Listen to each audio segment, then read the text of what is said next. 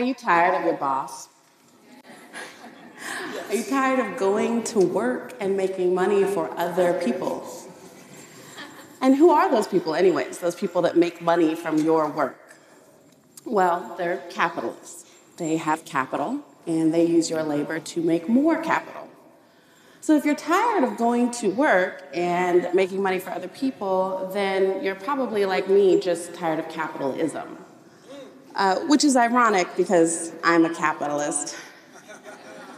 I own a small business, uh, RCO Tires in Compton. A few years ago, when I read Van Jones and he wrote, Let's make green collar jobs in the hood, I took him really seriously. So I co founded, own, and operate a tire recycling company, and I'm really proud of what we've done. So far, we've recycled 100 million pounds of rubber. That's 21 million gallons of oil diverted from landfills into new products. We also employ about 15 guys, mostly people of color, most of whom are felons, and we pay above the minimum wage, and we are now proud members of the United Steelworkers Union.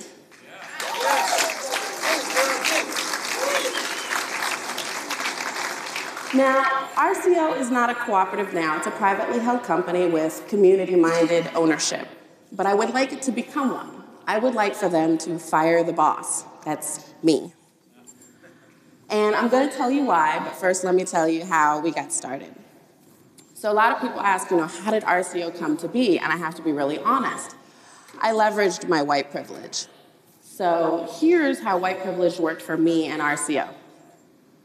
My white grandmother was born on her family's plantation in Arkansas in 1918. She traveled with her white father west following the oil boom, and he held various union oil jobs, jobs which would have never been given to my black great grandfather had he lived here at the time.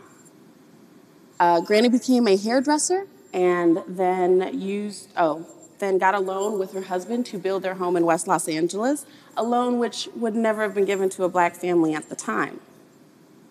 And after my grandfather passed away, my granny was able to keep that house because she had his pension and his health care from a state job which he held, which again would have never been given to a black man before the Anti Discrimination Act of the 1960s.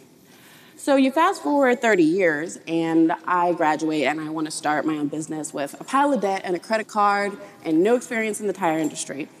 But I had what most people didn't have I had a clean, safe, free place to live. I moved in with my grandmother, and I was able to rent our first warehouse, buy our first truck, pay our first employees, because I didn't have to worry about paying myself because I didn't need to feed myself, because I am the direct beneficiary of generations of white privilege.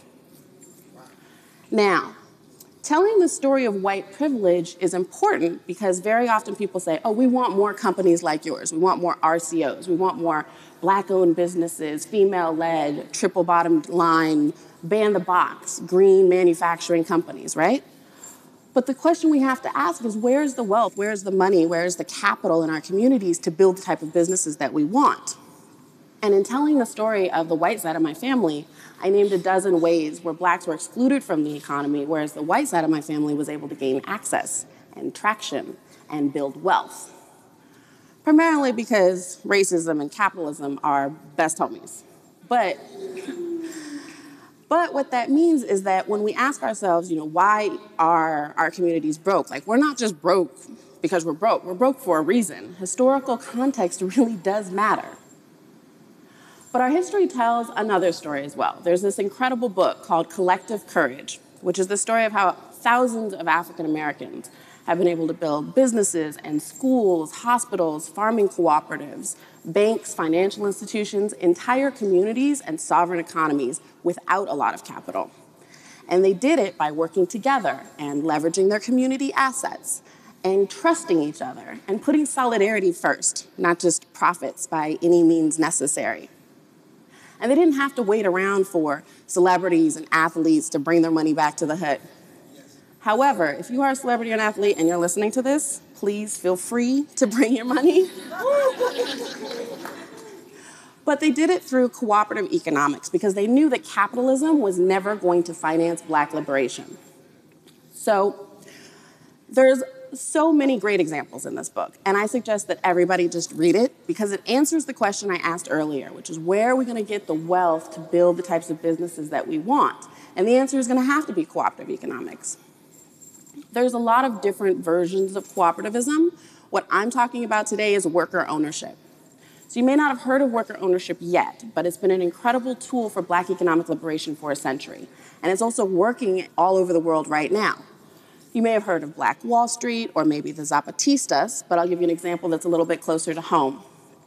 Right now, today, in South Bronx, is the country's largest worker owned company. It's called Cooperative Home Care Associates. And it was founded by Black and Latinx home care workers who are now able to pay themselves living wages, they have full time hours, they have benefits and a pension through their membership as a unit of SEIU. And these women owners now receive a dividend back on their ownership every year that the company has been profitable, which has been most years. So they're able to really enjoy the fruits of their labor because they fired the boss. They don't have any big investors. They don't have fat cat CEOs or absentee owners taking the profit out of the company. They each pay in about $1,000 over time in order to gain ownership. And now they own their job. Now, there's hundreds of more examples of companies like this springing up all across the country. And I'm so inspired by, by what they're doing because it really represents an alternative to the type of economy we have now, which exploits all of us. It also represents an alternative to waiting around for big investors to bring chain stores or big box stores to our communities. Because honestly, those types of developments, they steal resources from our communities. They put our mom and pop shops out of, out of business. They make our entrepreneurs into wage workers. And they take money out of our pocket and send it to their shareholders. So I was so inspired by all of these stories of resistance and resilience that I got together with a few people here in Los Angeles and we've created Lucy. Lucy stands for the Los Angeles Union Cooperative Initiative. And our objective is to create more worker owned businesses here in Los Angeles. So far in the last year, we've created two Pacific Electric, an electrical company, and Vermont Gage Car Wash, which is right here in South Central. Some of you guys might be familiar with it. Yes. This long-time car wash is now owned and operated by its 20 workers, all of whom are union members as well.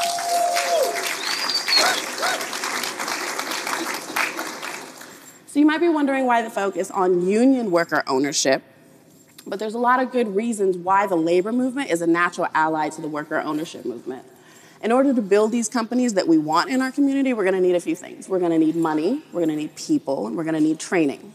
Unions have all of those things. America's working class has been paying union dues for decades, and with it, our unions have been building dignified, decent, and democratic workplaces for us. However, union jobs are on the steep decline, and it's time for us to start calling on our unions to really bring all of their financial and political capital to bear in the creation of new union living wage jobs in our communities. Also, union halls are full of union members who understand the importance of solidarity and the power of collective action. These are the types of folks that want more union businesses to exist. So let's build them with them. Learning from our unions, learning from our past, learning from our peers are all going to be very, very important to our success, which is why I'd like to leave you with one last example and a vision for the future. And that vision is Mondragon, Spain. Mondragon, Spain is a community built entirely around worker cooperatives. There's 260 plus businesses here manufacturing everything from bicycles to washing machines to transformers. And this group of businesses now employs 80,000 people and earns more than 12 billion euro in revenue every year. And all of the companies there are owned by the people that work in them.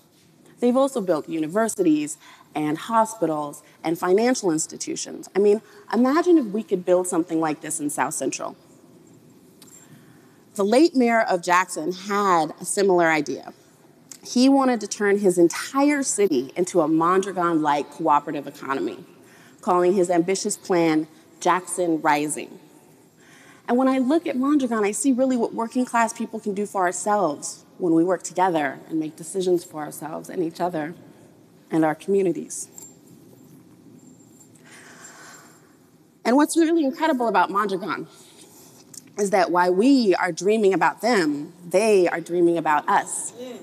This community in Spain has decided to launch an international initiative to create more communities like it all over the world by linking up with unions, by supporting organizations like Lucy, and by educating folks about the worker ownership model. Now, here's what you can do to be a part of it. If you are a union member, go to your union meetings and make sure that your union has a worker ownership initiative and become a part of it. If you're an entrepreneur, if you have a small business or you're interested in starting one, then link up with Lucy or another organization like us to help you get started on the cooperative model. If you're a politician or you work for one or you just like talking to them, please get the city, state, federal, and county legislation passed that we need in order to fund and support worker owned businesses. And for everybody else, learn about our history, learn about our models, and seek us out so that you can support us, you can buy from us, invest in us, lend to us, and join us because it's really going to take all of us in order to build the more just and sustainable and resilient economy that we want for ourselves and our children. And with that, I would like to leave you with a quote from Arundhati Roy. And she writes Our strategy should not be only to confront the empire, but to lay siege to it, to deprive it of oxygen, to mock it, to shame it with our art, our literature, our music, our brilliance, our joy, our sheer relentlessness and our ability to tell our own stories, not the stories that we're being brainwashed to believe. The corporate revolution will collapse if we refuse to buy what they're selling their ideas, their version of history, their wars, their weapons, their sense of inevitability. Because know this they be few and we be many. They need us more than we need them. Another world is not only possible, she's on her way. And on a quiet day, I can hear her breathing. Thank you.